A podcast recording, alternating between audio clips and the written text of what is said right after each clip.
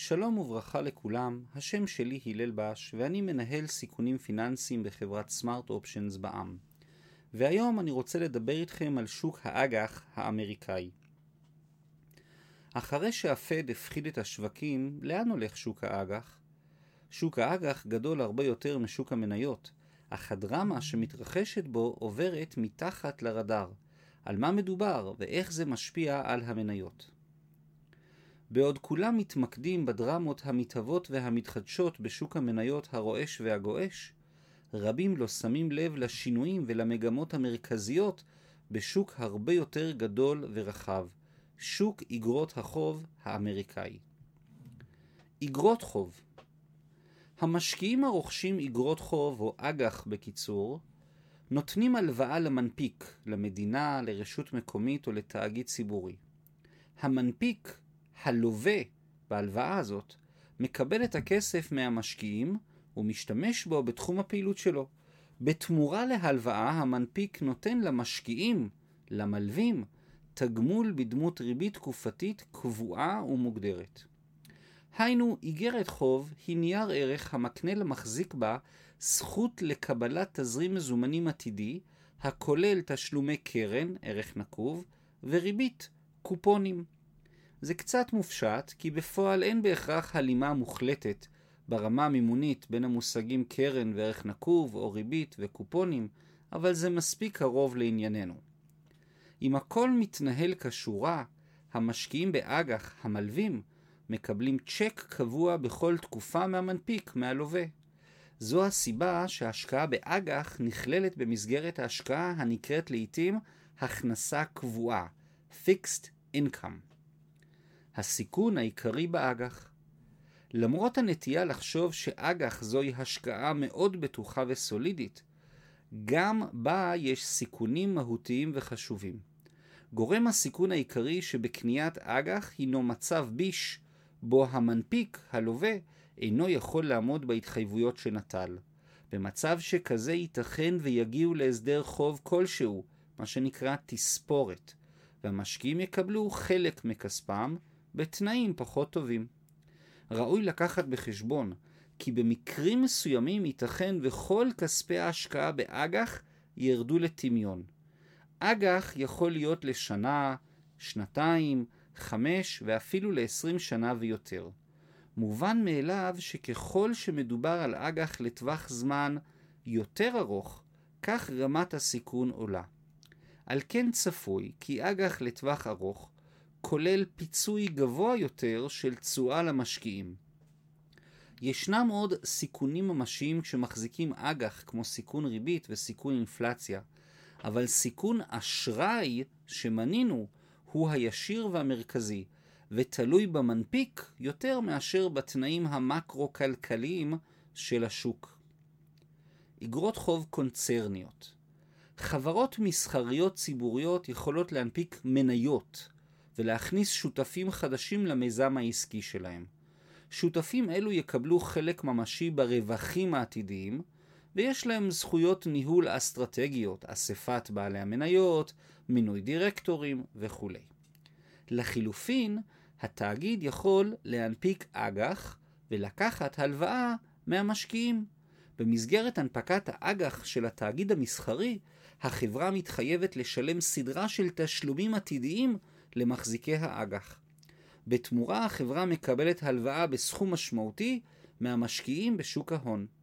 כאשר מדובר על מנפיק מסחרי, קרי חברה ציבורית, זה נקרא אגרות חוב קונצרניות. קונצרן מלשון תאגיד, להבדיל מגורם ממשלתי וריבוני.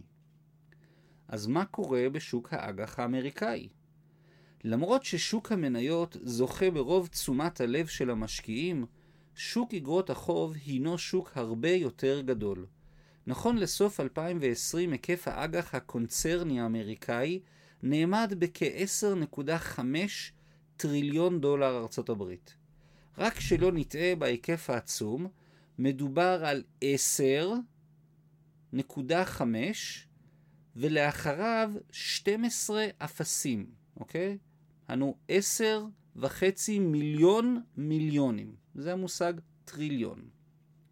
חברות אמריקאיות מחזיקות ברמת החוב הגבוהה ביותר מאז ומעולם. זה נובע מהריבית המאוד נמוכה שהונהגה מאז המשבר הפיננסי של 2008, שהוביל תאגידים רבים להנפיק אג"ח ולקחת הלוואות בתנאים מאוד נוחים. משבר הקורונה והמדיניות המרחיבה של הבנק המרכזי האמריקאי הפד רק הגבירו את הקצב. מדיניות הפד בתחילת 2020 נגיד הבנק האמריקאי בארצות הברית יצא בהכרזה דרמטית.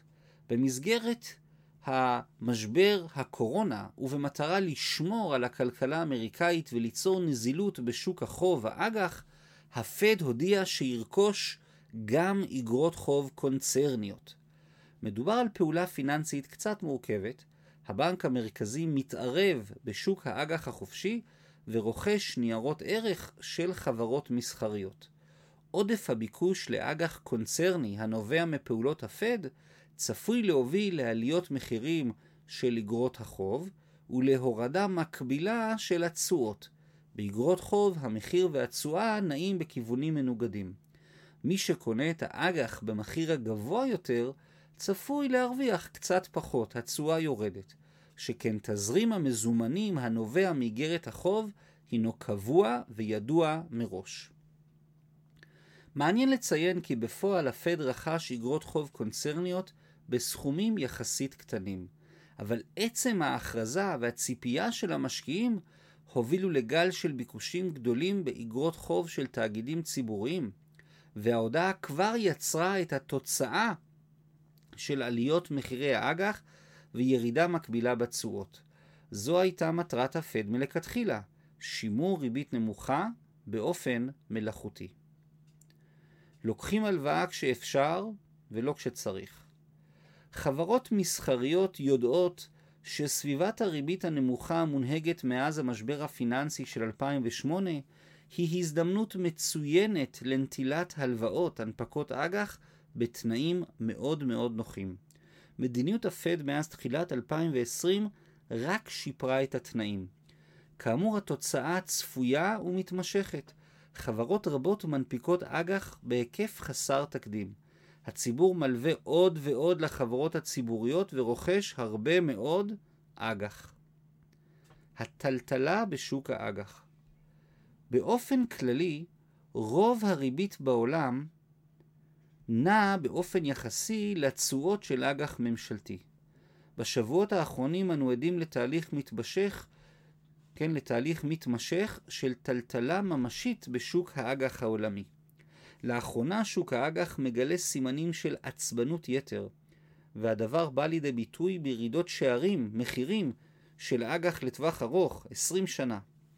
הריבית הנמוכה שנוצרה בגין הדחיקה של הבנק המרכזי האמריקאי מתחילה להשתחרר, בעיקר בשוק האג"ח לטווח ארוך. למי שכבר קנה ומחזיק באג"ח, ירידות השערים מבטאות הפסד הון אם יחליט לממש למכור את האג"ח שברשותו. לחילופין, לא יהיה הפסד ממשי אם יחזיק באג"ח עד לתום תקופת ההתחייבות וקבלת כל תזרים המזומנים ממנפיק האג"ח, מהלווה. במצב שכזה הוא ירוויח את התשואה המקורית שנקבעה לו ביום הרכישה המקורי, שימו לב, ללא תלות בשינויים במחיר האג"ח.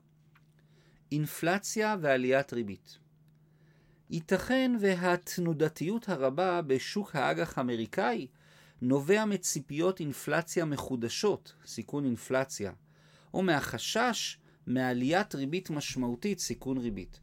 הדבר בהחלט ייתכן ונתמך מהעובדה שעיקר הירידה במחיר והעלייה בתשואה מתרכזים באג"ח לטווח זמן ארוך יותר. דירוג חוב כאמור, למרות התנודתיות הרבה במחירי האג"ח, הסיכון העיקרי הינו סיכון האשראי, הסיכון שהמנפיק לא יעמוד בהתחייבויות הנקובות באג"ח. לצורך עמידת סיכון האשראי ישנן חברות דירוג, בארצות הברית פיץ', S&P ומודי, בישראל מדרוג ומעלות, והן נותנות ציון לאג"ח. דירוג החוב של האג"ח מבטא את ההסתברות לכך שהלווה, המנפיק, חלילה לא יעמוד בכל תנאי האג"ח. באופן כללי חברות הדירוג מתבססות על מודלים כלכליים שונים, אך חשוב לציין כי הם מאוד יחסיים ומאוד מוגבלים.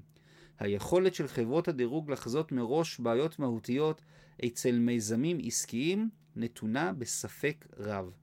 למרות זאת, רוב המשקיעים פועלים לפי האמירה בהיעדר זמיר, גם דרור יחשב ציפור שיר.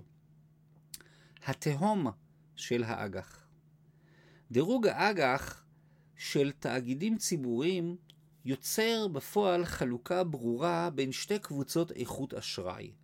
יש אג"ח בדירוג השקעה, investment grade, ויש אג"ח זבל, junk bonds. החלוקה אינה חשובה, שכן למשקיעים מוסדיים, כגון קרנות פנסיה, חברות ביטוח, בנקים וכו', עם כיסים עמוקים, יש העדפה, ולעיתים אפילו חובה רגולטורית, להחזיק רק אג"ח בדירוג השקעה. כאשר תאגיד עסקי מסוים עובר שינמוך, כאילו הורדת דירוג, כן? ועובר מקבוצת האשראי האיכותי יותר לקבוצה הפחות טובה, נוצר בשוק ההון לחץ ממשי למכור את נייר הערך. חלק גדול מהמכירות הללו נובעים מהעדפות או מחובות של המשקיעים המוסדיים.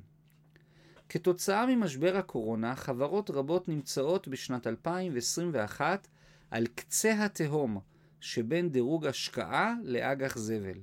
מכה קטנה בכתף והם יפלו עמוק לתוך תהום האג"ח זבל. כתוצאה האג"ח שלהם יאבד מערכו והם מאוד יתקשו לגלגל את החובות שלהם ולקחת הלוואות חדשות מהציבור.